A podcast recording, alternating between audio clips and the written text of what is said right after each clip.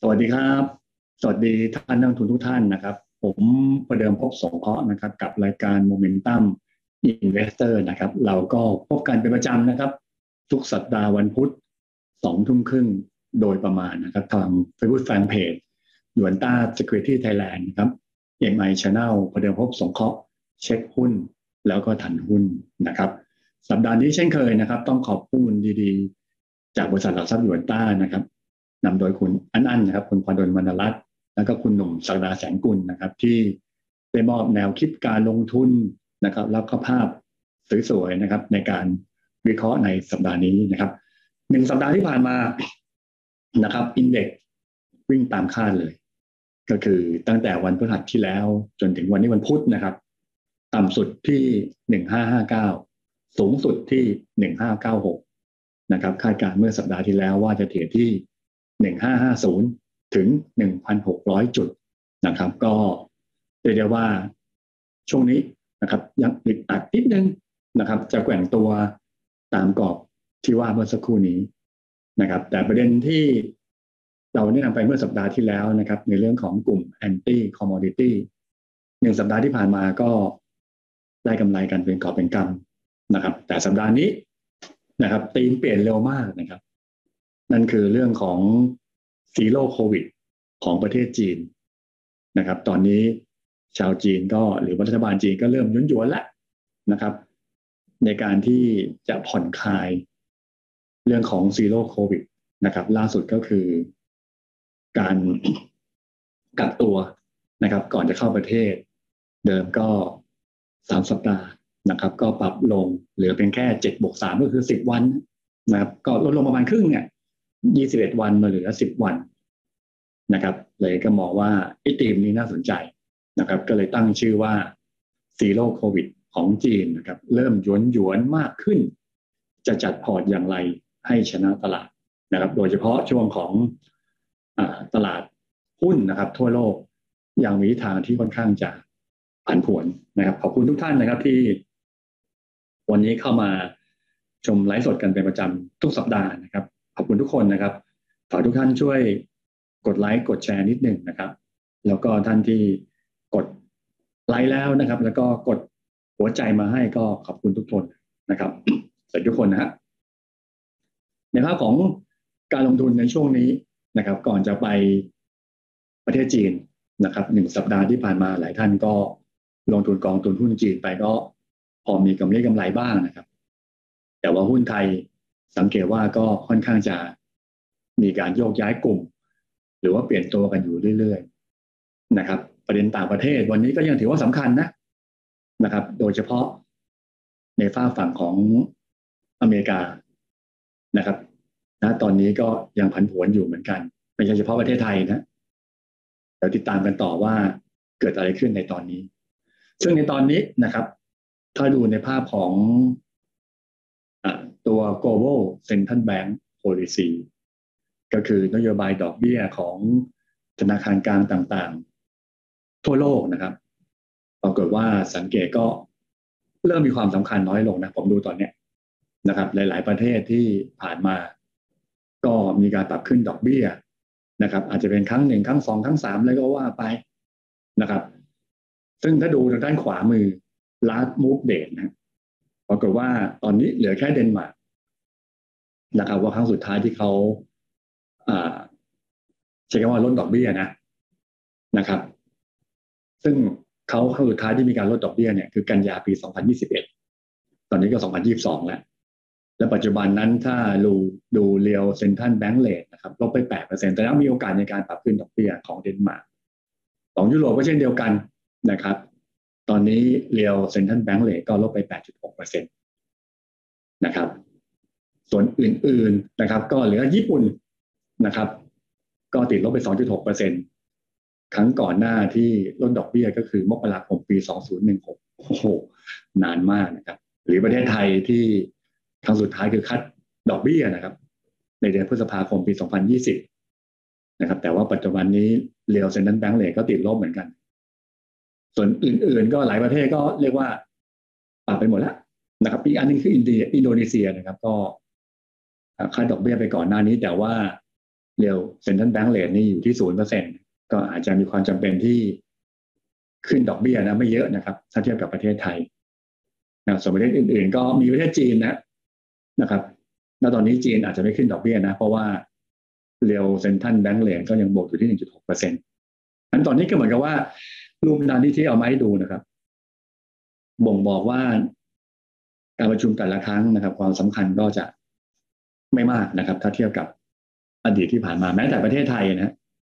นะครับตอนนี้ความสำคัญก็น้อยลงเพราะว่าทุกคนไปโฟกัส อันดับต่อไปก็คือยุโรปนะครับ ยุโรปที่อาจจะมีการขึ้นดอกเบี้ยในการประชุมครั้งหน้าอันนี้อันนี้คือภาพของดอกเบี้ยของธนาคารกลางต่างๆ ทั่วโลก ซึ่ง ที่เอามาให้ดูตรงนี้ก็คือว่าน้ำหนักนะครับ น่าจะดูไม่มากแล้ว เพราะว่าทุกคนเข้าใจตรงกันแล้วนะครับ แล้วก็อาจจะเกิดการรีแอคในตลาดหุ้น ตลาดการลงทุนไปพอสมควรแล้วนะครับ ถ้ามาดูกันทีละประเทศนะฮะเอาอเมริกาก่อนนะตอนนี้ภาพของสกิลอเมริกานะครับ ถ้าดูกันเป็นแยกส่วนนะครับ โดยเฉพาะอเมริกานี่ส่วนใหญ่ นะครับ ภาพของเศรษฐกิจของเขาเนี่ยจะขึ้นอยู่กับภาคการบริโภคนะครับ ภาคการบริโภคต้องเป็นส่วนใหญ่คือทั้งการบริโภคสินค้าอุปโภคบริโภค แล้วก็การโอโภคหรือว่าการซื้อขายบ้านนะครับ เป็นเรื่องสำคัญซึ่งณตอนนี้นะครับดัชนีความมั่นใจผู้บริโภคนะครับ ทางด้านซ้ายล่างก็คือของมหาลัยมิชิแกนเนี่ย ก็เรียกว่าต่ำสุดตั้งแต่ปี 1980นะ ตอนนี้อยู่50พอดีนะด้านล่างนะครับ ด้านล่างนะครับ แต่ถ้าดูล่าสุดที่ประกาศไปเมื่อวานนี้แล้วก็ส่งผลให้ผู้อเมริกาตกใจนะครับ ก็คือดัชนีความเชื่อมั่นผู้บริโภคเหมือนกัน แต่ว่าเป็นของ Conference Board นะครับ ปรับลงแต่ว่ายังไม่ต่ำใกล้ๆช่วงของโควิดนะนะครับแต่ว่าถ้าดู sentiment ก็คือว่าทั้งมหาลัยมิชิแกนนะครับ แล้วก็ Conference Board นะครับ ซึ่งประกาศตัวเลขความมั่นใจผู้บริโภคเนี่ยก็ปรับลงนะครับ ซึ่งแน่นอนว่าจะมีผลต่อกำไรของบริษัทจดทะเบียนของที่อเมริกาในอนาคตนะครับนะครับผมไม่ต้องบอกนะนะครับ คือการบริโภคลดลงก็ต้องมีการปรับประมาณการผลกำไรนะครับครับก็มีแพทเทิร์นที่ก่อนหน้านี้ก็คือสีแดงก็คือความมั่นใจผู้บริโภคนะครับ แต่กำไรของอหรือว่าตัวอัตราทางกำไรของหุ้นละเซลล์หนึ่งพันเนี่ยปรากฏว่ามัน ยังขึ้นไปก็เขาก็เลยทำ question mark ไว้นะครับ ว่ามีโอกาสปรับลดลงนะครับ อันนี้คือตัวเลขที่หนึ่งของอมองว่าเศรษฐกิจอเมริกากำลังเรียกว่าชะลอตัวหรือว่าผ่อนคลายนะครับไม่ใช่ผ่อนคลายหรือว่าอาจจะดูถดถอยนะครับ ว่ากันง่ายๆนี่คือภาพของความมั่นใจผู้บริโภค หรือแม้แต่ภาคการผลิตภาคการบริการนะครับ ซึ่งล่าสุดเมื่อสัปดาห์ที่แล้ว มีการตัวประกาศตัวเลข PMI นะครับ ทั้งาคการผลิตนะครับ ที่ปรับลงจาก 57เหลือ 52.4 ในเดือน มิถุนายนนี้ล่าสุดเลย ภาคบริการก็จาก 53.4 เป็น 51.6 นะครับ แล้วก็ตัวเลขรวมคอมโพสิตเนี่ยสังเกตว่าเฉียดเฉียด 50 นะ 50 ก็คือเศรษฐกิจหดตัวนะ ตอนนี้อยู่ที่ 51.2ก็ยังโชคดีที่ผู้จัดการฝ่ายจัดซื้อเนี่ยก็ยังมีความมั่นใจบ้างนะครับ ถึงแม้ว่าลดลงก็ตามแต่ว่ายัง อยู่เหนือกว่า 50 นั่นคือ 51.2 นะครับ ขอบคุณที่กดหัวใจมาให้นะครับ ขอบคุณทุกท่านนะครับ วันนี้ยังเข้ามา 200 กว่าท่านนะครับ ฝากทุกท่านช่วยแชร์กันนิดหนึ่งนะครับ แต่ว่าสิ่งที่มองขึ้นมาดูดีนิดหนึ่งของอเมริกาก็คือเรื่องของการท่องเที่ยวเนี่ย passenger traveling เนี่ยปรากฏว่าจำนวนเนี่ยของการเดินทางนะครับ ปรับตัวขึ้นนะ นะครับเรียกว่าทำจุดสูงสุดใกล้ก่อนเกิดโควิด เลยท่านดูตรงนี้เห็นไหมเท่ากันแล้วคือการเดินทางของคนอเมริกานะครับ ก็กลับเข้ามาสู่ภาวะใช้คำว่าปกตินะครับ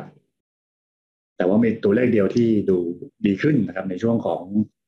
อเดือนพฤษภามิถุนาที่ผ่านมานะครับ ยอดขายบ้านซึ่งเป็นประเด็นหลักนะครับ ในภาพของการลงทุนในช่วงนี้นะครับ เพราะว่า คนกลัวว่าคนกลัวกันนะครับ เพราะว่ายอดขายบ้านก่อนหน้านี้นี่เป็นยอดขายบ้านใหม่ปรากฏว่าก่อนหน้านี้มีการปรับลง แต่ว่าเดือนล่าสุดเดือนพฤษภาคมกับรีบาวขึ้นมาปรับเพิ่มนะครับ ปรับเพิ่มขึ้นมา แต่คนก็กลัวนะครับ กลัวว่าอาจจะเกิด recession เพราะว่าณตอนนี้คือ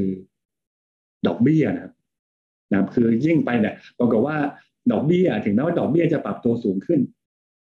นะครับปรับตัวสูงขึ้นนะครับล่าสุดนะครับ อันนี้กราฟทางด้านขวาบนนะครับ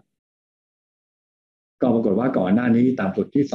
2.65 นะครับ แล้วล่าสุดขึ้นไปเมื่อสัปดาห์ที่แล้วอยู่ที่ 5.98 นะครับแต่เมื่อสักครู่นี้เองนะครับ ประกาศออกมาที่ 5.84เปอร์เซ็นความหมายคือดอกเบี้ยยังสูงอยู่ แต่คนยังอยากซื้อบ้าน คือเดิมลงเนี่ย ถือว่าอ่าคนก็อาจจะมองว่าเฮ้ยมันก็ อาจจะเป็นสิ่งที่ ดอกเบี้ยขึ้น ก็น่าจะมีแพทเทิร์นก็คืออตัวของยอดขายบ้านก็ควรจะลงนะครับ แต่ตอนนี้ดอกเบี้ยขึ้นแต่ปรากฏว่ายอดขายบ้านใหม่กับเพิ่มสูงขึ้นนะครับ คนก็อาจจะมองเป็นเรื่องของความเสี่ยงที่อาจจะเกิดขึ้นนะครับ เพราะว่าสิ่งที่มันเกิดขึ้นต่อไปก็คือ ราคาบ้านนะครับ ราคาบ้านโดยเฉลี่ยของอเมริกา ล่าสุดก็ ปรับขึ้นมาเหนือกว่า4แสนเหรียญนะโดยเฉลี่ยนะนะครับ อยู่ที่ 4 7 6 0 0 เหรียญนะครับ ก็เพิ่มขึ้นถ้าเทียบกันเมื่อสองปีก่อน เทียบกับตอนโควิดนะครับ ก็ตอนโควิดก็อยู่ที่ประมาณตรงนี้นะครับสามแสนโดยประมาณนะครับ ตอนนี้ขึ้นมาถึงสี่แสนกว่านับเพิ่มขึ้น 44เปอร์เซ็นตนะครับ ใช้เวลาเพียงแค่สองปีนะครับ คนก็เลยกลัว กับภาพของราคาบ้านที่เพิ่มขึ้นนะคือปกติรอบที่แล้วที่เคยเกิดขึ้นเมื่อปี 2008 นะครับ เกิดเป็นเกิดวิกฤตสะพานเนี่ย ปรากฏว่ายอดขายบ้านนะครับ เพิ่มขึ้นถึงแม้ว่า ดอกเบี้ยก็ขึ้นนะครับ ราคาบ้านก็ขึ้นนะครับ ก็คือความเสี่ยงถ้าดอกเบี้ยขึ้นถึงระดับหนึ่งแล้ว คนอาจจะทิ้งบ้านว่ายังไงนี่คือสิ่งที่คนกลัวในอเมริกานะครับ แต่ว่าผม มองรอบนี้นะครับ ก็อาจจะเกิดความที่เรียกได้ว่าหลายท่านก็สับสนนะนะครับว่าบางคนกลัวว่าอเมริกาจะเกิด recession คือเศรษฐกิจถดถอยนะครับ แต่ผู้บริหารของอเมริกานะครับ ก็บอกว่าเฮ้ยยังไม่ใช่ถดถอย อาจจะเป็นแค่ชะลอตัวนะครับ ซึ่งไม่รู้ว่ามันเป็นภาพที่จะเกิดอะไรมากกว่ากัน นะครับ คือตอนที่หุ้นตกเนี่ยคนก็บอกว่าเกิด recession นะครับ เมื่อวานเนี่ยนั่นก็คือว่ายอดขายบ้านที่กลับมาเพิ่มขึ้นนะครับ ราคาบ้านที่ปรับเพิ่มขึ้น แต่วันนี้โชคดีนะที่ดอกเบี้ยสาสิบปีเนี่ยเขามีรายงานกันทุกสัปดาห์นะครับ ก็ปรับลงเล็กน้อยใช่ไหมว่าเล็กน้อย แต่ปรากฏว่าสิ่งที่มันสำคัญมากกว่าก็คือว่าไอ้ตัวเลข GDP นะครับ วันนี้ก็ตกใจนะนะแต่ผมเฉยๆนะ นะครับ เพราะว่าข้างล่างนะข้างล่างตรงเนี้ยนะครับเขาประกาศมาสามครั้งแล้ว ล่าสุดคือวันเนี้ยประกาศครั้งที่สามในการประกาศตัวเลข GDP ของอเมริกาไตรมาสหนึ่งปีนี้เทียบกับไตรมาสสี่ปีที่แล้วนะครับ ครั้งแรกเนี่ย ประกาศมาติดลบหนึ่งจุดห้านะครั้งที่สองนะครับ ก็ประกาศปรับติดลบนะฮะณตอนนี้นะครับก็เรียกว่าติดลบหนึ่งจุดหกเปอร์เซ็นตนะครับ เดิมครั้งที่หนึ่งหนึ่งจุดสี่ครั้งที่สองหนึ่งจุดห้าครั้งที่สามหนึ่งจุดหกกับปัดเศษก็เล็กน้อยนะลบนะครับไม่ใช่บวกนะฮะปกติแล้วถ้าเกิด recession คือเศรษฐกิจถดถอยเนี่ยก็คือ GDP สองไตรมาสติดต่อกันติดลบสองไตรมาสติดต่อกันติดลบ แต่ดูประมาณการของGoldman Sachs ข้างบนเนี่ยทำไมดูออกมาล่าสุดเลยเนี่ยปรากฏว่า ในภาพของ Goldman Sachs แล้วก็ consensus นะครับที่มาจากบูมเบิร์กสีน้ำเงินนะคือของ Goldman Sachs แล้วก็สีแดงก็คือ consensus ท่านดูเนี่ยไตรมาสหนึ่งลบไปหนึ่งจุดหกล่าสุดเลยเพิ่งประกาศเมื่อสักครู่นี้เองนะนะครับ แต่ไตรมาสสองคิวคิวบวกสองจุดแปดของ Goldman Sachs consensus บอกสามเปอร์เซ็นตนะครับถัดมาไตรมาสสาม เหลือหนึ่งจุดเจ็ดห้าไม่ลบนะ consensus มองสองจุดสี่ไตรมาสสี่อาจจะเหลือศูนจุดเจ็ดห้าไหมก็คือว่ามันน่าจะบวกน้อยลงอะนะครับ บวกน้อยลง อ่าถ้ามาอ่าถ้าดูตาม pattern ของสีน้ำเงินนะคือ Goldman Sachsสองจุดแปดไตรมาสสองหนึ่งจุดเจ็ดห้าไตรมาสสามศูนย์จุดเจ็ดห้าไตรมาสสี่แล้วไตรมาสหนึ่งจะเพิ่มหนึ่งจุดห้าหนึ่งจุดห้านะนั่นแสดงว่าเหมือนกับว่าเศรษฐกิจอเมริกาเนี่ยผมมองว่าบวกน้อยลงนี่ Q o Q นะไม่ใช่ ปีต่อปีนะเห็นไหม Q o Q เนี่ยนะครับแล้วถ้าดูของคอนเซนแซสสามจุดศูนย์สองจุดสี่สองจุดหนึ่งนั่นแสดงว่าผมมองว่าในฝากถ้าดูเฉพาะเศรษฐกิจอเมริกาเนี่ยผมก็อาจจะเชื่อในฝั่งของธนาคารกลางสหรัฐนะครับ หรือผู้บริหารบางท่านของอเมริกาออกมาว่าเฮ้ยไม่ใช่ไม่ใช่ถดถอย เป็นแค่ชะลอตัวนั้นหุ้นจะตกไม่แรงนะไม่ได้มีแบบโอ้โหถล่มทลาย ขายสิทธิ์เหมือนกับรอบโควิด หรือตอนสับพามเนี่ยนะครับ ปีสุดแปดเนี่ยผมคิดว่าไม่ถึงขนาดนั้น ผมพอมองว่าเป็นการแกว่งมากกว่า นี่ผมมองวิเคราะห์จากตัวเลขเศรษฐกิจแบบนี้นะนะครับ แต่บางท่านก็บอกว่าเฮ้ยยังกลัวเดี๋ยวกลัวว่าฟองสบู่จะแตกไอราคาบ้านเนี่ยที่มันขึ้นไปขึ้นไป แล้วคนก็กู้ซื้อกู้ซื้อดอกเบี้ยสูงก็กู้ซื้อกู้ซื้อกลัวว่าฟองสบู่จะแตกนะครับ แต่ถ้าเกิดเหตุการณ์แบบนี้ส่วนใหญ่คนจะมาระมัดระวังไม่เหมือนครั้งที่แล้วนะครับ ปี 2008 2009เนี่ยเขาไม่ระวังกันนะหรือว่าตอนโควิด ก็ไม่รู้นื้อแล้วตัวว่าจะเกิดนะครับงั้นตอนนี้รู้แล้วว่าเป็นแบบนั้นแสดงว่าผมมองว่าเศรษฐกิจอเมริกาไตรมาสสองสามเนี่ยน่าจะแค่ชะลอตัวมากกว่าถดถอยนะครับ เพราะว่าไตรมาสหนึ่งติดลบไปหนึ่งจุดหกเปอร์เซ็นต์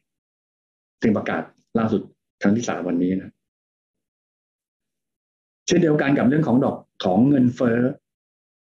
นะครับ ผมก็เลยจะมองดูว่ามีโอกาสที่อาจจะดูแล้วเนี่ย น่าจะถึงจุดที่สูงสุดไปแล้วนะครับ แล้วเมื่อสัปดาห์ที่แล้วก็วิเคราะห์ไปแล้วนะครับว่าราคาสินค้าโภคภัณฑ์เนี่ยแพทเทิร์นลงมาก่อนหน้านี้แล้ว แล้วตอนนี้ดูเงินเฟ้อคาดหมายนะครับ ทั้งไฟเยีย US Break Even Inflation นะครับ ก็คือตัดเรื่องของเงินเฟ้อออกไปนะครับ ปรากฏว่าก็ เงินเฟ้อ คาดหมายเนี่ยก็ลงมาจากสูงสุด 3.59 มาเหลือ 2.69 หรือไฟเยียไฟเยียนะครับ ก็ปรับลงจาก 2.5 ตอนนี้ก็เหลือล่าสุดวันนี้ลงอีกนะ 2.23 นี่คือเงินเฟ้อนะครับ เงินเฟ้อคาดหมาย 5 ปีนะลงนะตอนนี้คือนักลงทุนมองว่าเงินเฟ้อลง แล้วก็ถ้าดูเรื่องของ สิ่งที่คนจับตานะครับ ว่าเฮ้ย ดอกเบี้ยของธนาคารกลางสหรัฐเนี่ยจะหยุดขึ้นเมื่อไหร่นะครับ จะหยุดขึ้นเมื่อไหร่ หรือความรู้สึกในทางที่ดูดีขึ้นมาเนี่ยนะครับ หลายคนบอกว่าให้จับตานี่คือผลสำรวจของแบงก์อเมริกานะนะครับทางด้านซ้ายล่าง เขาสำรวจว่าเฮ้ยปัจจัยอะไรในที่คุณมองเนี่ยว่าโอเคว่ามีโอกาสที่ดอกเบี้ยของอเมริกาจะหยุดขึ้น นะครับ ซึ่งคงให้สำคัญกับตัวเลขเงินเฟ้อนะครับ ก็คือ PCE ถ้าดรอปลงมาต่ำกว่าสี่เปอร์เซ็นเนี่ยเขาคิดว่าหยุด เขาคิดว่าหยุดก็คือหมายความว่าเฟดจะหยุดขึ้นดอกเบี้ยนะครับ แล้วก็ตัวเลขของการจ้างงานนอกภาคเกษตร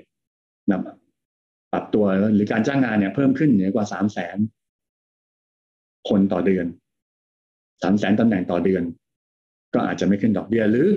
หุ้นได้เซนปีห้าร้อยนะครับ หลุดต่ำกว่าสามพันห้าร้อยจุด เขาก็จะไม่หยุดขึ้นดอกเบี้ยหรือราคาน้ำมันต่ำกว่านะครับดรอปลงไปต่ำกว่าเก้าสิบก็หยุดขึ้นดอกเบี้ยนะครับ หรือว่า high yield bond สเปดนะครับ เหนือกว่าห้าห้าจุดศูนย์ศูนย์เบสิสพอยต์ก็คือห้าเปอร์เซ็นต์นะแต่ตอนนี้คือ ผมให้ความสำคัญเรื่องนี้มากกว่านะครับ ก็คือตัว PCE ซึ่งวันพรุ่งนี้นะฮะจะมีการประกาศตัวเลข PCE ของอเมริกาประจำเดือนนะครับอาจประจำเดือนพฤษภานะนะประจำเดือนพฤษภาเพราะว่า PCE จะประกาศหลังสุดเลย ก่อนหน้านี้ก็คือ CPI PPI เนี่ยเริ่มจะโตน้อยลงนะครับ แต่ว่าตัว PCE ตอนนี้สีทำให้หุ้นตกอยู่ตอนเนี้ย นะครับหุ้นตกเมื่อวานนี้แล้วก็วันนี้ที่ฟิวเจอร์ยังติดลบอยู่เนี่ย เพราะว่า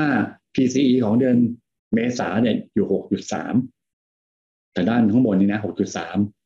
แต่เขาคาดว่าวันพรุ่งนี้จะประกาศหกจุดเจ็ดแล้วคอคอ PCE อาจจะไม่ลงนะ หรืออาจจะลดลงเล็กน้อย 4.9 มันเหลือ 4.8 นะเดือนต่อเดือนเนี่ยผมมองว่าก็เช่นเดียวกันนะครับ PCE ธรรมดาก็ 0.2 เป็น 0.9 นะนั่นแสดงว่าณตอนนี้คือคนยังกังวลอยู่ เพราะว่าคนให้ความสำคัญกับ PCE เป็นอันดับที่หนึ่งในตอนนี้นะนะครับ ถ้าวันพรุ่งนี้ปรับเพิ่มขึ้น ความกังวลดอกเบี้ย จะใหม่ครั้งหนึ่ง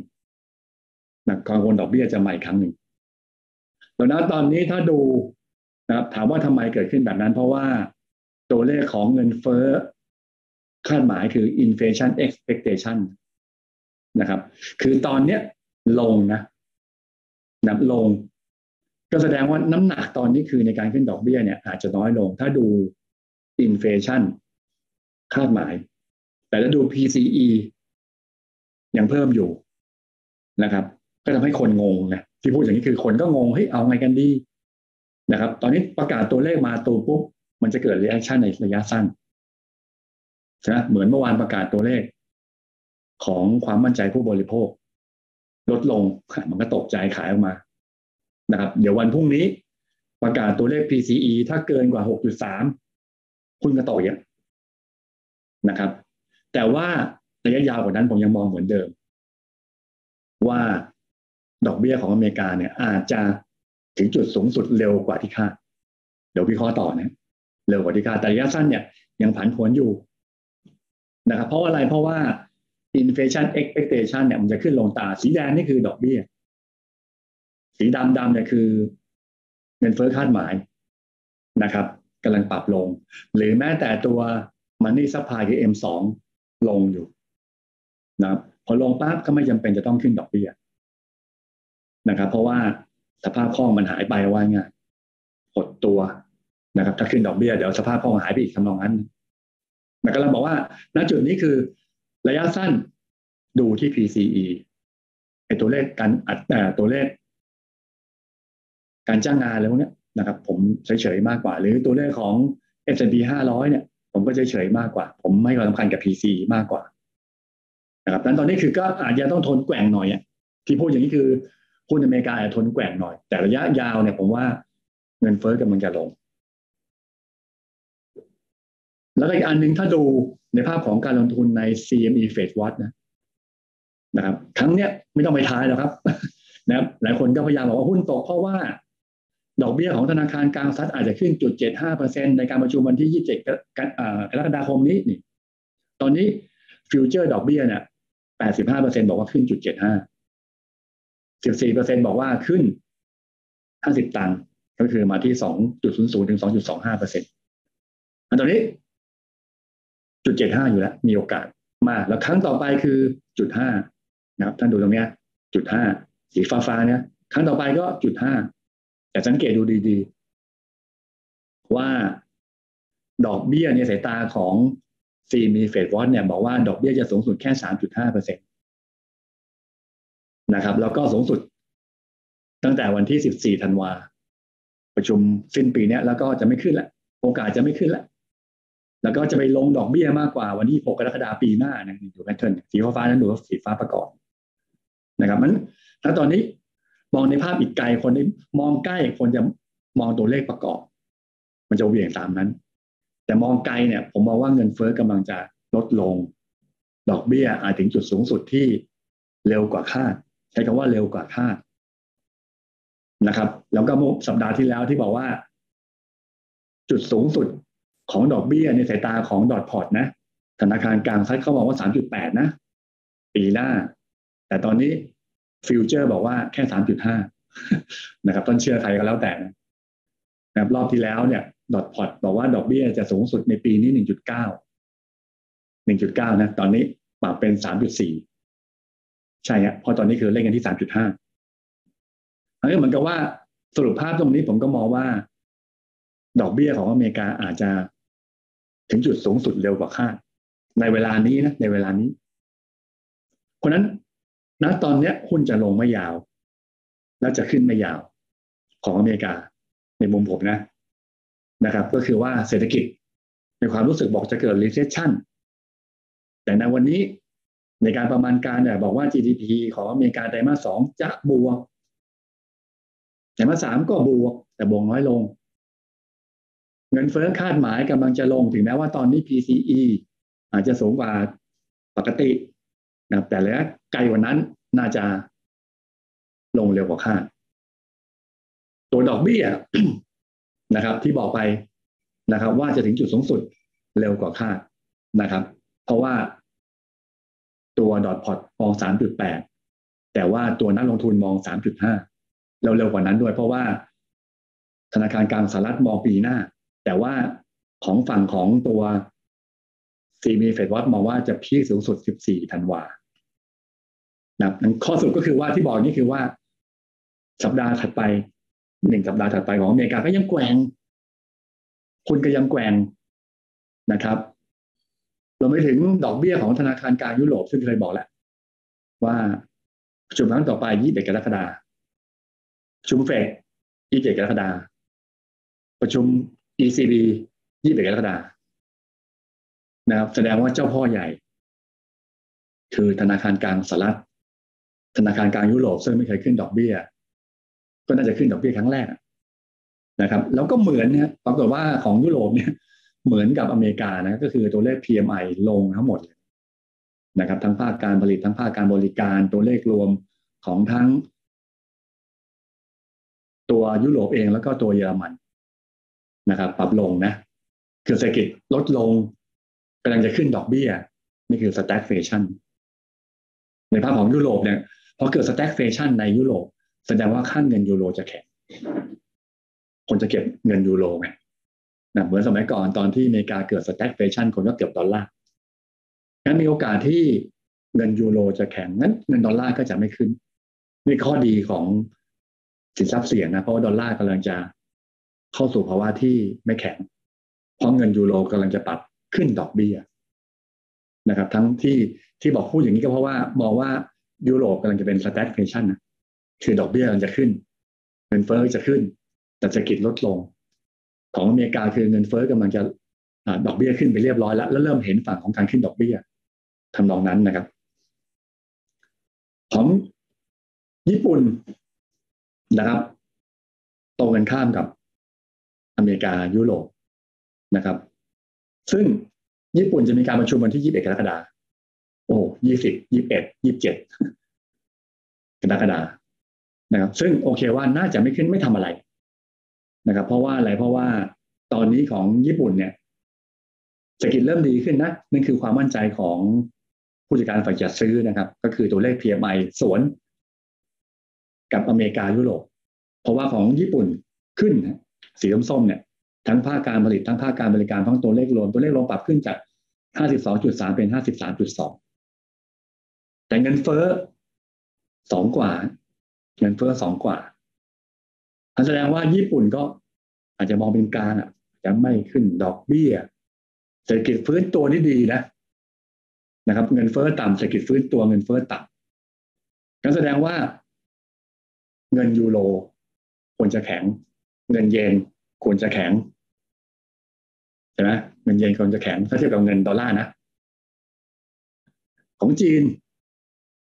นะครับเศรษฐกิจก็ฟื้นตัวหมดนะยอดสินเชื่อโต ปริมาณเงิน M2 ก็โต ยอดขายรถยนต์ ติดลบลดลงแต่จะมีภาคภาคการผลิตจากลบเป็นบวก ยอดค้าปลีกลบลดลงนะครับ อัตราการว่างงาน ลดลงจาก 6.1 แล้ว5.9 เงินเฟ้อต่ำ 2.1 แล้วจีนตอนนี้สังเกตว่าเริ่มผ่อนคลายมากขึ้น ที่เป็นสิ่งที่โจหัวในวันนี้นะครับ จีนเริ่มหยุนหยวนแล้วนะครับเศรษฐกิจก็เริ่มดูฟื้นตัวขึ้นมานะนะครับ หลังจากที่ผ่อนคลายนะลดดอกเบี้ย ลดการตั้งสำรองนะลงทุน infrastructure ล่าสุด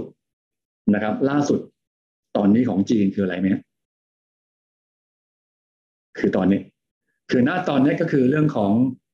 การผ่อนคลายเกี่ยวกับการกักตัวทางด้านขวามือก็คือเรื่องของ quarantine ก็คือว่าคนที่เข้าประเทศเขาจากเดิมสามสัปดาห์ ก็คือเหลือแค่สิบวัน อันนี้คือด้านขวามือ แต่ที่ผมมองมากกว่าคือด้านซ้ายมือ ตรงกันข้ามกับอเมริกา ตรงข้ามกับอเมริกาเรื่องของยอดขายบ้าน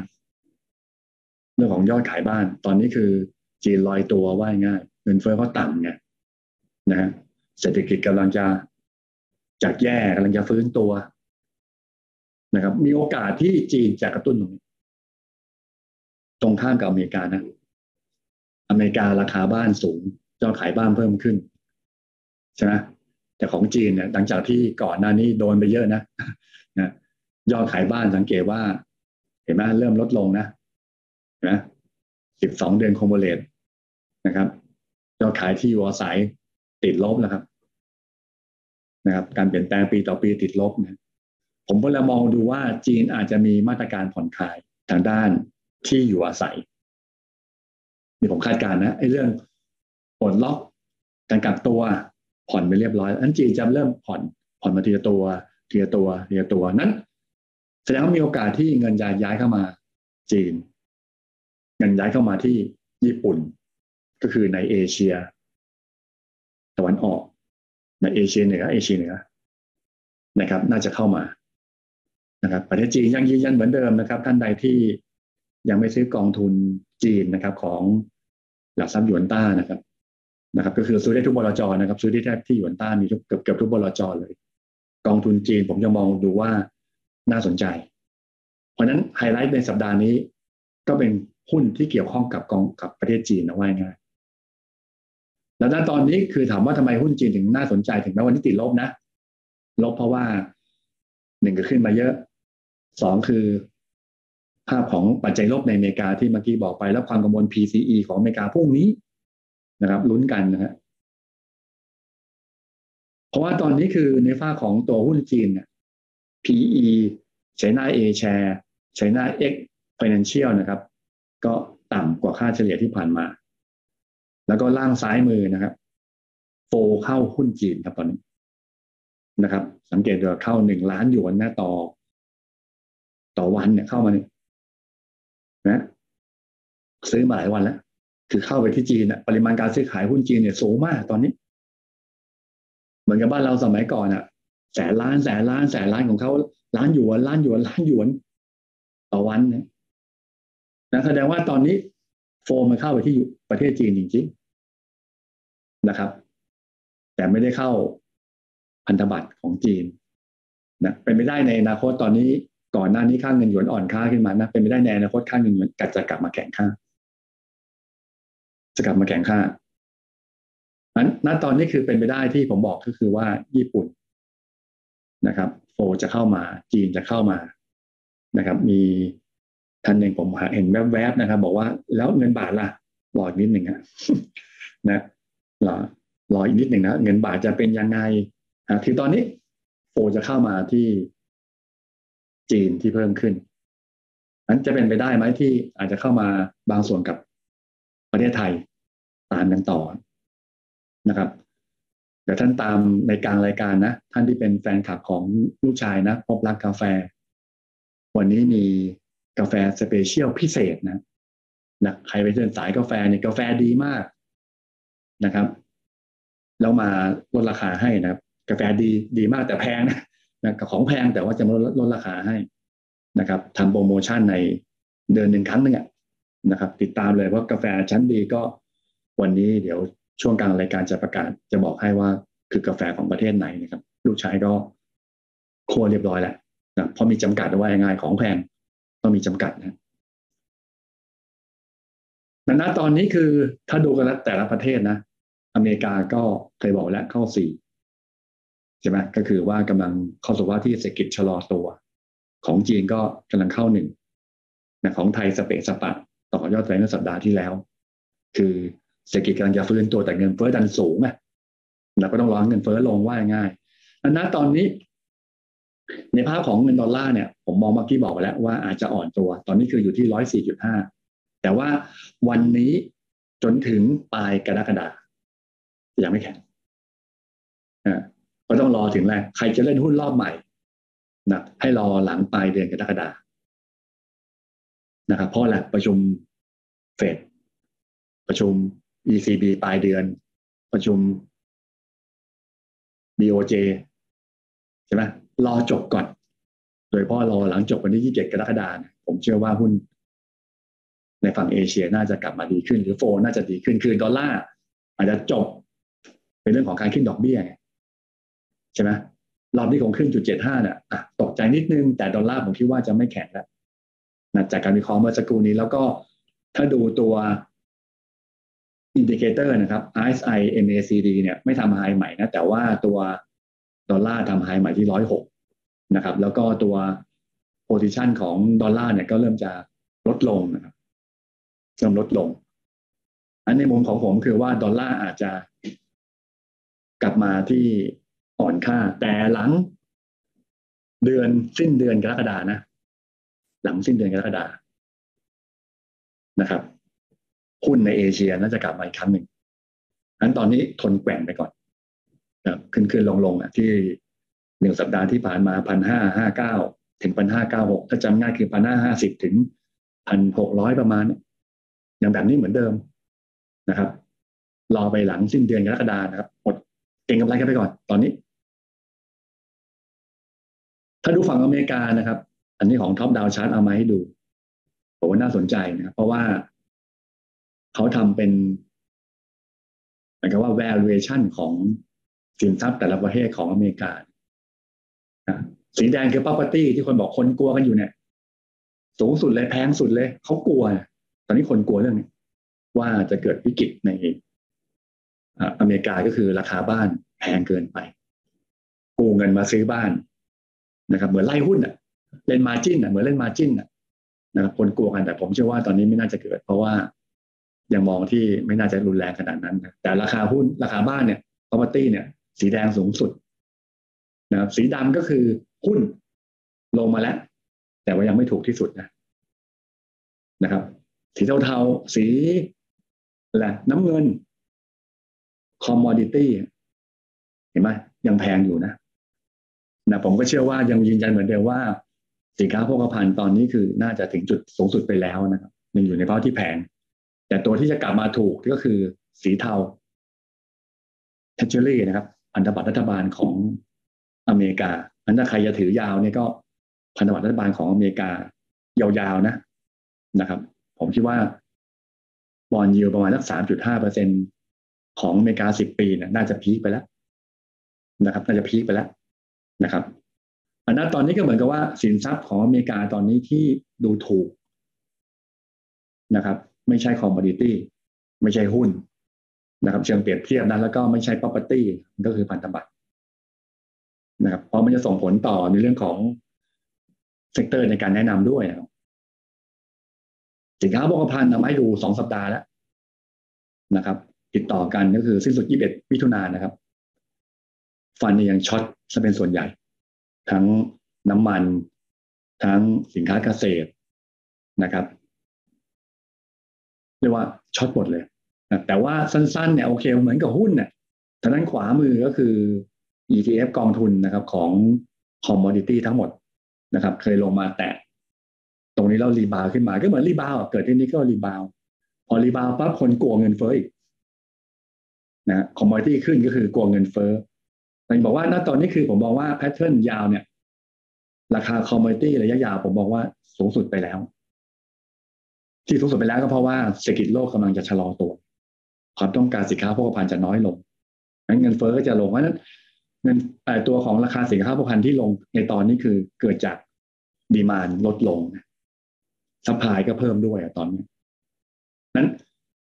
จะเล่น commodity ก็ยังไม่ใช่แต่ว่าอาจจะมี rebound ทำให้หุ้นตกนะเพราะถ้า commodity rebound คนกลัวเงินเฟ้อครับนะอาจจะทำให้หุ้นกลุ่มพลังงานก็อาจจะขึ้นได้นะน้ำมันตอนนี้คือถึงแม้ว่ามี rebound นะครับ แต่ว่าในฝั่งของตัว position ของฟิวเจอร์เนี่ยนะครับ ลดลงนะนะครับทุกสายนะครับ แล้วก็สัปดาห์นี้เป็นสัปดาห์แรกที่ลดลงนะ ของ ตัว WTI ในอเมริกาแก๊สโซเลียนในอเมริกานะครับ หรือน้ำมันนะครับ ก็ปรากฏว่าปรับลดลงเนี่ยชี้ลงก็คือว่าตัว net position คือเป็น short นะครับนั้นน้ำมันก็คือว่า ถึงแม้ว่าจะมี rebound ผมก็มองแค่ rebound นั้นก็จะทำให้หุ้นตก น้ำมันรีบาวนี่หุ้นตกนะกลัวเงินเฟ้อครับนะครับนั้นสังเกตว่าราคาน้ำมันก็เลยรีบาวขึ้นมานะครับอาจจะ มีความกังวลเรื่องของการประชุม G7 อะนะเขากระซิบกันนะครับ ไม่รู้ว่าภาพหลุดหรือเปล่าภาพหลุดแอบถ่ายแล้วนะครับ ก็สองรัฐมนตรีก็คุยกันแล้วบอกว่าเฮ้ยซาอุดิอาระเบีย UAE คงไม่น่าจะเพิ่มกำลังการผลิตแล้วเพราะเต็มกำลังแล้วนะราคาน้ำมันก็เลยวิ่งขึ้นไปแต่ผมคิดว่าราคาน้ำมันยังขึ้นต่อนะแต่ไม่น่าจะสูงสุดที่ high เดิมอย่าง West Texas ร้อยยี่ห้าตอนนี้ร้อยสิบสามนะอาจจะขึ้นไปถึงร้อยยี่สิบแล้วลง ตอนนี้คือถ้าน้ำมันขึ้นหุ้นพลังงานจะขึ้นนะ แต่ว่าผมมองว่าชั่วคราวแต่หุ้นตกโดยภาพรวมเพราะคนกลัวเงินเฟ้อหรือ Brent ทะเลเหนือก็เหมือนกันอาจจะไปแตะร้อยยี่สิบนะครับเพราะอะไรเพราะว่าอย่างเมื่อกี้บอกเหมือนหุ้นนะนะลงมาจากร้อยยี่ห้านะลงมาถึงร้อยสิบเกือบจะเป็นเกือบร้อยเลย แล้ว rebound ขึ้นไปนะครับอันนั้นตอนนี้คือก็ยังแกว่งคือน่าจะแกว่งลงมากกว่าเพราะ rebound มาหลายวันแล้วน่าจะแกว่งลงมากกว่าหุ้นนะคือนี่คือหุ้นนะครับ แล้วก็ดูทำไมผมเชื่ออย่างนั้นก็คือว่าณตอนนี้ สินค้าโภคภัณฑ์นะครับ สายของ material เนี่ยสีแดงนะลงมาเรียบร้อยแล้ว ส่วนใหญ่มันจะไปตามกันเนี่ยสีน้ำเงินไอ้สีดำเนี่ย energy เนี่ยควรไปตามกันนะครับบางคนบอกว่าเดี๋ยว material จะขึ้น คงขึ้นยากนะเพราะตอนนี้ภาคการผลิตของโลกลงอะนะตอนนี้เหลือสายพลังงานอย่างเดียวนะครับนะเพราะว่าคนยังกังวลเรื่องรัสเซียกับยูเครนนะแต่สุดท้ายคือน่าจะ ลงตามกัน แล้วก็ราคาสินค้าเกษตรนะครับ เหมือนกันปรับลง 12.3เปอร์เซ็นต์month to dateนะครับ ก็เรียกว่าติดลบมากสุดตั้งแต่กันยาปี 2011 นะสินค้าเกษตรก็ลงนะครับ สินค้า material ตลาดอุตสาหกรรมลงมาลงนำมาแล้ว พลังงานก็เริ่มลงมาแล้วนะนำเดี๋ยวคงลงตามมา แล้วก็กองเรือนะ นะครับ อันนี้คือชิปปิ้งนะเรือเทกองไม่เรือ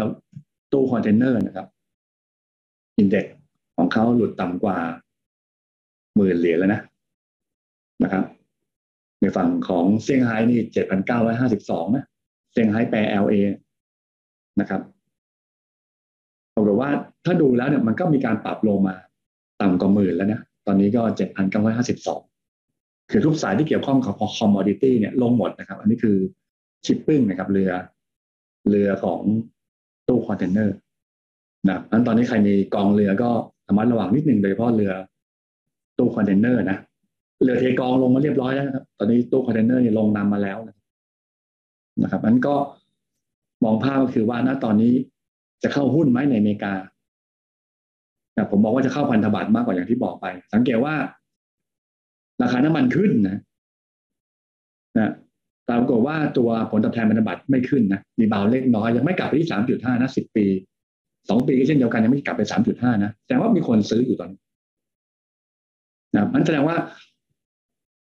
หุ้นพลังงานจะขึ้นลงตามกระแสของเงินเฟ้อนะครับ แต่ว่าผลตอบแทนพันธบัตรสิบปีของอเมริกาคิดว่าน่าจะไม่ขึ้น ก็คือลงน่าจะมีแรงซื้อนะครับ นั้น ผมมองว่าเงินที่บอกไปอะนะครับ จะไม่เข้าดอลลาร์จะไม่เข้าสินค้าโภคภัณฑ์บางส่วนก็คือโดนทำ QT ไปดึงเงินกลับใช่ไหมบางส่วนก็คือว่าน่าจะซื้อพันธบัตรของอเมริกานะครับ อันนี้กำลังจะแยก asset card ของแต่ละประเทศนะ คือเงินจะไปไหนตอนนี้นะจะเข้าหุ้นอเมริกาไหมก็อาจจะเป็นไปได้ เพราะว่าทางโกลแมนแซกเขามองว่า S&P 500เนี่ยอาจจะถึง 4,300 ตอนนี้ 3,800นะ3,900 โดยประมาณถึง4,300 ตอนสิ้นปี เพราะตอนนี้เขาบอกว่า P ถูก แต่ว่าโฟออกเนี่ยแต่หุ้นอเมริกาผมรู้สึกว่าไม่น่าจะน่าจะเป็นการเทรดมากกว่าแกว่งขึ้น ที่ขึ้นเพราะอะไร ผมบอกว่าเงินเฟอ้อของอเมริกาจะลงเร็วกว่าที่คาดหรือพีคเร็วกว่าที่คาดดอกเบี้ยจะสูงสุดเร็วกว่าที่คาดนะเศรษฐกิจ ผมมองว่าไม่น่าติดลบสองไตรมาสติดต่อกัน ไตรมาสหนึ่งติดลบเป็นหนึ่งจุดหกไตรมาสสองน่าจะบวกครับมันอาจจะมีทำให้หุ้นบางส่วนอาจจะไปเล่นที่หุ้นในอเมริกาก็ได้นะหรือเข้าจีนที่เมื่อกี้บอกไปนะครับ และอีกอันหนึ่งอาจจะเข้าหุ้นก็ได้นะครับ เพราะว่าตัวนี้ PE ของ global นะนะครับ ก็เรียกว่าใกล้ๆตอน low เดิมของปี 2020นะ PE ด้าน PE forward นะนะครับ แต่ว่าหุ้นที่ขึ้นได้ดีเนี่ยจะเป็น defensive มากกว่า คือตอนเนี้ยหุ้นที่ปรับตัวขึ้นเนี่ยโอเคลงนะครับ ลงก็หุ้น defensive จะขึ้นมากกว่าหุ้นโลกนะอันนี้คือ global defensive หาด้วย MSCI World Index นะก็คือว่าหุ้น defensive นั่นคือหุ้นที่เป็นเศรษฐกิจเก่าๆ ไม่ต้องโตมากพื้นฐานแบบเบาๆ แสดงว่าหุ้นอเมริกาที่มีกลุ่มเทคมากกว่า ควรจะลงนะหุ้นจีนที่มีกลุ่มเทคบ้างก็อาจจะขึ้นได้ดีกว่า ถ้าเทคต่อเทคด้วยกันนะนะครับ หรือหุ้นที่เป็นแบบธุรกิจแบบดั้งเดิม ตอนนี้ขึ้นได้ดีกว่า ในหุ้นของโลก ซึ่งก็น่าจะถึงหุ้นไทยด้วย อันนี้คือภาพรวมของเศรษฐกิจโลกแล้วก็ asset class บางส่วนนะครับ ก็คือว่าผมมองว่าหุ้นจะเข้าหุ้นจะเป็นหุ้น defensive ในโลกนี้นะ นะครับ เข้าจีน เข้าพันธบัตรรัฐบาลของอเมริกาสิบปีสองปีอะไรก็ว่าไปนะครับ ขอบคุณที่ติดตามกันนะฮะอันนี้เป็นภาพรวมก็ณวันนี้ใครเชื่อว่าจะซื้อหลังกรกฎานะครับ ให้พิมพ์ JU อะไรกรกฎามาก็ข้อก็ข้อมาให้หน่อยอะคิดว่าเอ้ยหลังกรกฎาเนี่ยหุ้นน่าจะดีขึ้นนะนะครับ เพราะจบในเรื่องของ การประชุมของธนาคารกลางสหรัฐ จบในเรื่องของการประชุมของญี่ปุ่น ECB นะครับ เราอาจจะเห็นฝั่งมากขึ้นเนี่ยแล้วคิดว่าหลังประชุมเฟดรอบนี้คือ 27 กรกฎาเนี่ยหุ้นน่าจะดีขึ้นพิมพ์กอคอมา คุณบุญเสริมนะครับ ขอบคุณนะพิมพ์กอคอมาให้ชื่นใจนะนะครับ ใครไม่เชื่อก็ไม่ต้องพิมพ์นะ หรืออาจจะพิมพ์บอกว่า เดือนอื่นก็ได้ตอคอทอคอ อะไรก็ว่าไปคุณวีนาขอบคุณนะคุณเค คุณกำพลนะครับกอคอคุณโจ้นะครับกอคอนะครับ ขอบคุณจริง ๆ นะที่ที่ลงสนุกกันนะครับ ก็ผมอยากให้คนที่ชมรายการผมนี่คิดเองด้วยนะครับ เอาข้อมูลดีๆ มาให้คุณว่านนะครับ คุณยุพากอคอมคุณสิรินันนะนั้นก็คุณเคนนะครับ คุณพลดากรกฎาที่บอกนี่คือหมายความว่า วันนี้จนถึงยี่สิบเจ็ดกรกฎา เทรดไปก่อน ซื้อซื้อขายขายซื้อซื้อขายขายนะครับ เดี๋ยวหลังยี่สิบเจ็ดกรกฎาเนี่ยผมคิดว่าจะมีทิศทางที่ดีขึ้นแบบของโลกนะ คุณสุภามิตรคุณไก่นะครับ คุณวิวัฒคุณจิตรคุณนิกนะครับ ขอบคุณนะแต่คุณที่บอกว่าสิงหานะสิงหาก็ไม่แน่นะเดี๋ยวบอกว่าทำไมสิงสิงหานะ คุณภาคินนะครับ คุณสุภวรรณนะครับ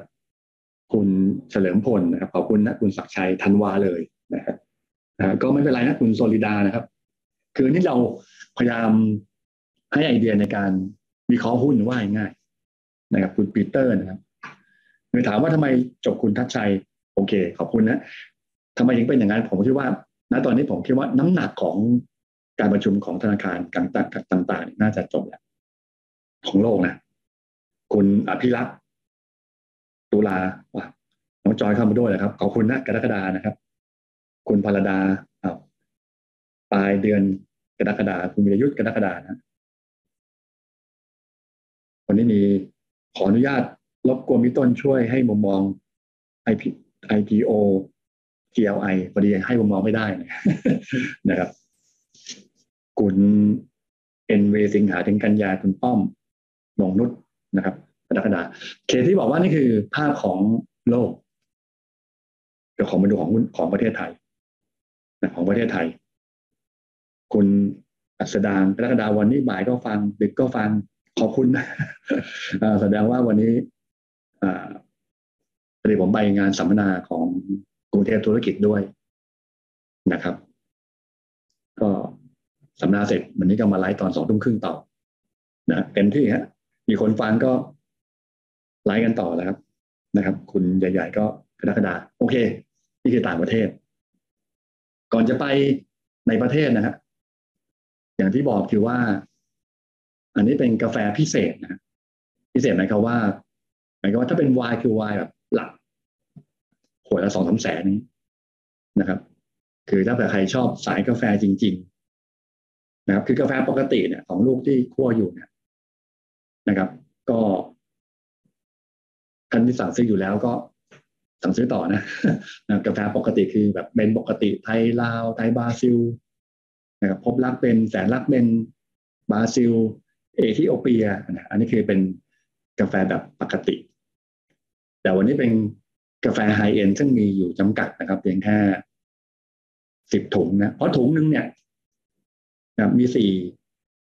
ละสี่ตัว ถุงหนึ่งแค่ร้อยยี่สิบกรัมนะ ร้อยยี่สิบกรัมปกติท่านซื้อทีหนึ่งครึ่งกิโลนะครับเดี๋ยวสองร้อยห้าสิบกรัมนะครับแต่วันนี้คือน้อยนะครับ ท่านที่ชอบสายกาแฟพิเศษจริง ๆนะครับวันนี้ก็ลูกชายทำมาสี่ตัวนะครับ ก็มีหนึ่งก็คือโคลอมเบียมิดไนท์จัสมินด้านซ้ายนี่นะนะครับ ก็มีสักกลิ่นก็คือแบบคล้ายๆกับ จัสมินพีชนะครับ แล้วก็ฝรั่งนะครับ เป็นผลไม้ทั้งหมดนะนะท่านชอบสายกาแฟกลิ่นนี้ก็โอเคนะครับ ซึ่งร้อยสิบกรัมก็ผู้ชายตั้งราคาไว้ที่ห้าร้อยห้าสิบาทนะครับ ก็ส่งฟรีนะนะเป็นกาแฟจำกัดนะครับ เพราะว่าได้มาท่านคงรู้ถ้าเป็นใครชอบขายกาแฟก็จะพอรู้ว่าหายาก โคลอมเบีย Midnight Jasmine ตัวที่สองก็เป็นของเอลซาวาดอร์นะครับ สีเขียวๆตรงเนี้ยนะครับกลิ่นก้าเซนต้าโรซานะครับ ก็มีกลิ่นของพีชนะครับ ส้มนะครับ โกโก้นะอันนี้ก็สี่ร้อยบาทนะครับสี่ร้อยบาท ต่อร้อยยี่สิบกรัมนะขออนุญาตโฆษณาให้ลูกชายหน่อยนะเขาไลฟ์สดให้ผมนะ อีกตัวหนึ่งก็คือของโคลอมเบียนะนะครับโคลอมเบียเนี่ยก็เอลอ่านยากนะ ภาษาโคลอมเบีย E L L ออฟออฟออฟลาเจนะไม่แน่ใจผมอ่านถูกอ่านผิดนะ ก็เป็นกลิ่นสตรอเบอรี่กลิ่นดอกกุหลาบลาสเบอร์รี่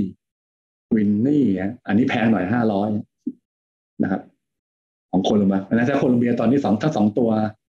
อ่าห้าร้อยไอตัวแรกห้าร้อยห้าสิบ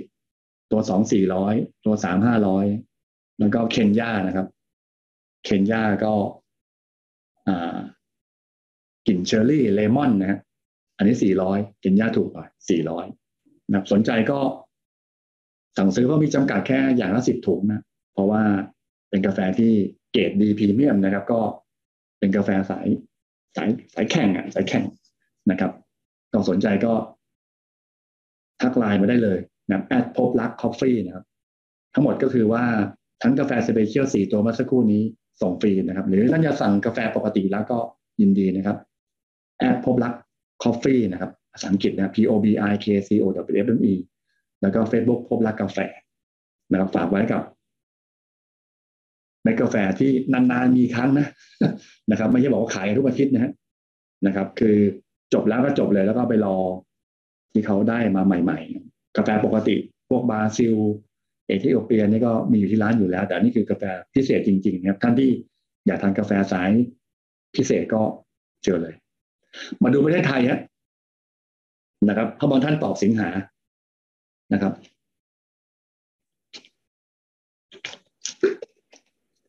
ที่สิงหาคือประเทศไทยเนี่ย มันจะมีอีกตัวหนึ่งนะครับคือในฝั่งของอเมริกา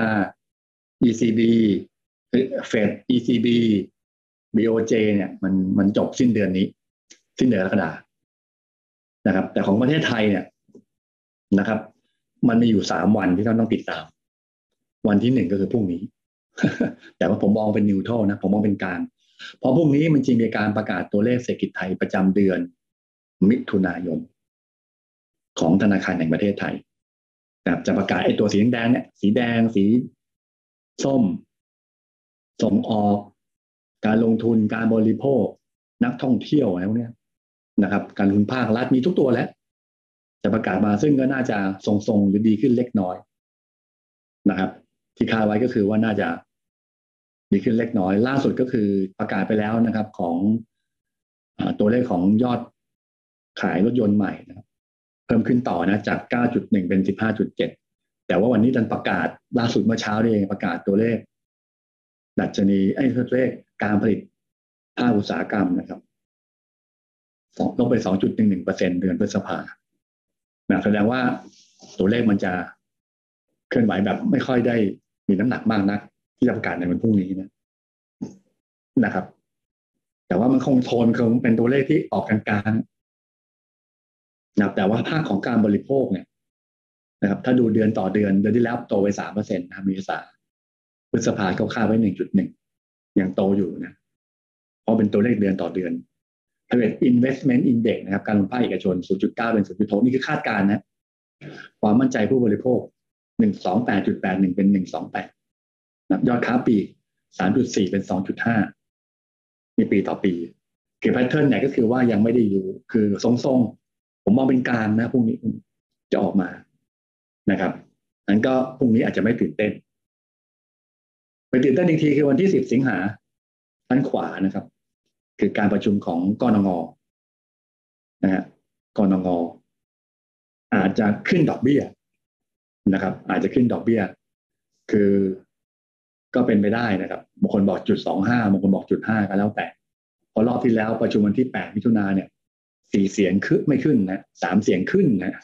มีเจ็ดเสียงนะนะครับนั้นก็บางคนบอกว่ารอหลังสิบสิงหาจบก่อน หลังสิบสิงหานะครับ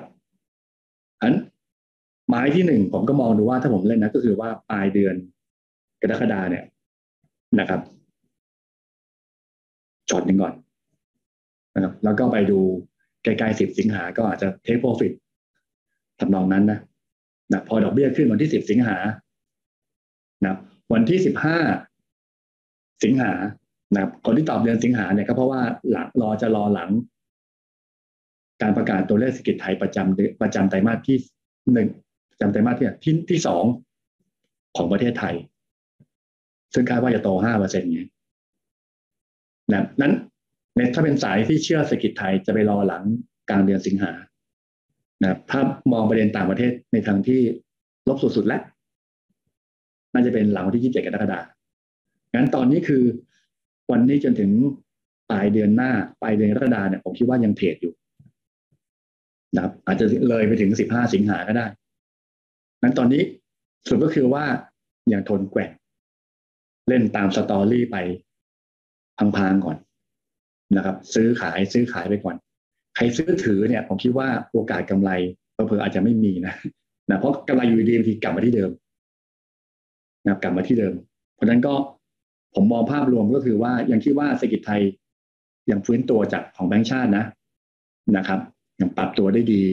จนถึงไตรมาสที่สามนะครับ เงินเฟ้ออาจจะไปถึงพีคตอนเดือนกันยานะครับ เดือนกันยาแล้วเริ่มลงอันนั้นตอนนี้คือสองรูปที่ปอบบ่งบอกว่าหุ้นจะไซด์เวย์ครับนะคือสกิดสูงดอกเงิน เงินเฟ้อก็สูงนะครับสกิดสูง เงินเฟ้อก็สูงนะครับรูปนี้ไงนะสีชมพูขึ้นอ่าสีส้มก็คือเงินเฟ้อลงเนี่ยผมบอกเลยว่าไม่รู้ไปทางไหนไง นะบางคนถามผมว่าวัฏจักรของไทยอยู่ตรงไหนหนึ่งสองสามสี่คำตอบคือ เส้นปะอยู่หนึ่งกับสองเส้นทึบอยู่สามกับสี่เส้นทึบคือเศรษฐกิจเนี่ยอยู่หนึ่งกับสองเส้นปะก็คือเงินเฟ้ออยู่สามกับสี่เพราะนั้นหุ้นแกว่งครับ สรุปก็คือว่าผมมองว่าหุ้นยังแกว่งครับนะครับ ไม่จำเป็นต้องซื้อถือยาวนะครับ คือจังหวะไหนมีข่าวดี ก็เทคบ้าง จังหวะไหนมีข่าวร้ายก็ซื้อบ้างนะครับ ก็ยังมองว่าอินเด็กช่วงนี้นะครับนะหลังจากที่มองไว้สัปดาห์ที่แล้วพันห้าห้าสิบกับพันหกนะครับสัปดาห์นี้ ไม่ควรหลุดตรงนี้เส้นสิบวันเนี่ยกลัวเหมือนกันพรุ่งนี้พันห้าแปดสิบนะถ้าหลุดก็คือพันห้าสิบเหมือนเดิมนะ มาร้อนแรกก่อน เพราะวันนี้ปิดที่หนึ่งห้าแปดหกใช่ไหมหนึ่งห้าแปดศูนย์ยืนได้ ถ้ายืนไม่อยู่ก็หนึ่งห้าห้าศูนย์นะเป็นแนวรับเหมือนเดิม หรือว่าแนวรับแรกก็คือหนึ่งห้าหกเจ็ดศูนย์อ่าเจ็ดศูนย์แปดศูนย์จำลองนะคือลงมาเนี่ยต่ำกว่าเจ็ดศูนย์ลงมาเนี่ยผมคิดว่าน่าสนใจเราก็จะไม่เกินเส้นค่าเฉลี่ยยี่สิบห้าวันก็คือพันหกไปอย่างนี้ไปก่อนนะครับ จนถึงช่วงปลายกรกฎาว่าง่ายติดชึงติดชึงนี้ไปก่อนนะครับ สัปดาห์ที่แล้วแนะนำหุ้นแอนตี้คอมมอดิตี้นะครับ สัปดาห์นี้นะครับ ขอมองว่าหุ้นจะแกว่งนะเงินบาทสังเกตไหมว่า ที่ผมพูดแบบนะอเมริกากำลังจะค่าเงินดอลลาร์กำลังจะอ่อนค่า นะครับเด้งที่หนึ่งเด้งที่สองคือว่าเศรษฐกิจไทยกำลังจะฟื้นตัว เงินเฟ้อกำลังจะ peak นะดอลลาร์เงินบาทกำลังจะแข็งค่าขึ้นมาอันถ่ายคนถามว่าทำไมฝรั่งช่วงนี้กลับมาซื้ออีกแหละนะครับ คือไม่ขายอะบางมีช่วงหนึ่งขายดุเหลือเกินนะครับก็อาจจะมีเห็นมีที่ท่านหนึ่งถามว่าเงินบาทจะเป็นยังไงตอนนี้ ผมมองว่าเงินบาทกำลังจะกลับมาแข็งนะครับ อาจจะแค่สามสี่ห้าสิบนะตอนนี้สามสิบห้าต้นๆนะยังไม่กลับมาที่สามสองนะสามสองเนี่ยไปหลังไตรมาสสี่นู่นเลย ให้เศรษฐกิจไทยฟื้นตัวจริงจังก่อนนะอันตอนนี้คือรอบแรกก็สามสี่ห้าสิบอาจจะเป็นไปได้ในการที่จะกลับมาแข่งข้าท่านใดที่เป็นผู้ส่งออกก็ มองหรือนำเข้าก็แล้วแต่นะครับ ที่ต้องใช้อัตราแลกเปลี่ยนนะครับสามสี่ห้าสิบมีโอกาสเพราะฉะนั้นโฟมันนะถึงเงินบาทมันยังแข็งเพราะเงินบาทมันแข็งก็คือว่า อาจจะเป็นไปได้ที่มาเข้าพันธบัตรพอพันธบัตรไทยบอกตัวเบี้ยจะขึ้นทำไมถึงเข้าพันธบัตรเพราะว่ามันไปเรียบร้อยไงคือ บอลยูสิบปีของไทยขึ้นถึงสามจุดสี่นะครับ ตอนนี้ต่ำกว่าสามแล้วนะนะครับแสดงว่าเข้าพันธบัตรไปเรียบร้อยแล้ว ก็มีโอกาสที่จะมาเข้าหุ้นหรือเปล่านะงั้นตอนนี้คือความสับสนของข่าวของทิศทางเนี่ยนะผมยังยืนยันเหมือนเดิมก็คือว่าหุ้นยังไม่ไปไหนนะยังแกว่งนั้นใครมีโชคดีไปซื้อหุ้นกำไรก็หาจังหวะเทคนะครับ บ้างแล้วลงมาจะได้มีน้ำหนักในการซื้อเข้าไปซื้อบ้าง สับไปสับมาอย่างเนี้ย ซึ่งมองเป็นแบบนี้นะครับ อาจจะมีผลทำให้กลุ่มธนาคารไม่ขึ้นนะครับ เพราะว่าบอลยูของไทยเนี่ย เริ่มส่งตัวดังนั้นกลุ่มแบงก์ก็จะขึ้นได้ยากนะครับ กลุ่มแบงก์จะขึ้นได้ยากนะครับ แต่ไม่บอกว่าลงนะก็คือ ถ้าเป็นกลุ่มแบงก์เนี่ยเล่นเทรดไปก่อน แต่ถ้าเป็นกลุ่มที่เราแนะนำในสัปดาห์นี้ก็คือที่จั่วหัวไว้ zero โควิดของจีนเริ่มหยวนหยวนมากขึ้น เอาค่าเงินหยวนนะ น้องเขาเก่งนะ เอาเอาคำว่าหยวนมาเล่นครับนะน้องคือดีเซลของราซับหยวนต้านะครับนะครับ ก็คือว่าเริ่มเห็นการผ่อนคลายมากขึ้นซึ่งล่าสุดก็คือว่าผ่อนคลายเรื่องของการกักตัวจากสามสัปดาห์เป็นเจ็ดบวกสามก็คือสิบวันที่เข้าประเทศเขาแสดงว่า คนจีนที่มาเที่ยวประเทศไทยนะถ้ายอมกักตัวกลับบ้านไปทำกักตัวสิบวัน อย่างเงี้ยก็อาจจะมีคนที่อยากอยากไปเอาไว้ง่ายนะอึดอัดมานานแล้วนะครับ คือการผ่อนคลายของจีนจะเพิ่มขึ้นเรื่อยๆ เดี๋ยวสักพักหนึ่งอาจจะไม่ต้องกักก็ได้นะอาจจะเลือกประเทศไปมาจากประเทศไหนไม่ต้องกักตัวอะไรก็ว่าไป นั้นก็คิดว่าประเด็นเรื่องของ zero โควิดนะครับ ผมมองดูว่าน่าสนใจ ซึ่งเราชอบอยู่สี่ตัวนะนะครับ ก็คือ CRC นะท่านรู้นะเพราะว่า CRC นั้นมีสัดส่วนของนักท่องเที่ยวจีนนะครับ ที่มาเที่ยวมาพักด้วยนะครับ แล้วก็ AAV นะครับ แน่นอนว่าเป็นสายการบินนะครับ แล้วก็ตัว EKS โรงพยาบาลนะครับ เพราะว่าคนจีนชอบไปรักษาลง EKS นะครับ แล้วก็ตัว M MK สุกี้นะครับ ส่วนตัวอื่นสปานี่ผมอาจจะมองว่ามีสัดส่วนของชาวจีนถึงห้าสิบเปอร์เซ็นต์นะ LT สามสิบ สิงห์โฮเทลยี่สิบเซนเทลสิบหกแต่เราคัดแล้วโอเคว่า เราคิดว่ากลุ่มพวกนี้เป็นกลุ่มที่อ่าอย่าง AAV เนี่ยสายการบินที่เคยมีได้ของลูกค้าจีนถึงสามสิบเปอร์เซ็นตนะครับก็มีแถมที่ BJC ด้วยนะก็มีมีหลายตัวที่เกี่ยวข้องอะสปาแต่ว่าขอเลือกแค่สี่ตัวนะ CRC AAV EKS แล้วก็ M นะครับ แต่ผมขอเพิ่ม CPO ไปหนึ่งตัวแล้วกันนะครับ ก็คงได้ประโยชน์จังแต่ว่าจริงแล้วมันเกี่ยวข้องกับการเปิดเมืองในประเทศด้วยนะนะไม่เฉพาะคนจีนนะนะครับ คนในประเทศก็เที่ยวห้างกันนะครับมันก็เลยมองขอเพิ่มเพิ่มอีกหนึ่งตัว CRC AAV EKS M แล้วก็ตัว CPO เทคนิคนิดนึงฮะนะ CRC นะครับหุ้นลงมายาวเลย เพิ่งจะเริ่มรีบาว เห็นไหมถ้าดูก็คล้ายกับ V shape เหมือนกันนะนะมีโอกาสดีดตัวขึ้นไปนะครับ อีกอันหนึ่งก็คืออตัวภาพของ 200 วันยังติดแนวต้านอยู่นะ 36 นะนะครับถ้าผ่านได้ก็เอาแค่ตรงนี้ก่อน 37 เพราะผมบอกว่าเล่นแค่ rebound 37 50นะ37 37 50 เป็นแนวต้านแล้วนับเล่นสั้นๆไปก่อนนะครับ ไม่ต้องไปหวังคำใหญ่ในช่วงเวลานี้นะครับ M MK นะก็ ทะลุสองร้อยวันห้าสองห้าสิบแนวต้านคือห้าห้าเอาแค่ห้าห้าก่อนก็ขายไปก่อน CPO นะครับ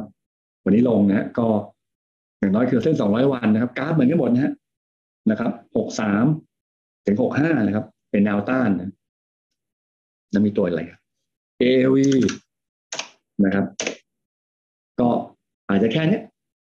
ามบาทต้นๆนะสามจุดหนึ่งศูนย์นะทะลุได้เนี่ยโอเคนะแต่เอาแค่นี้ก่อน ตอนนี้สองจุดเก้าหกนะครับสามบาทสิบนะเป็นแนวต้านนะครับโอเค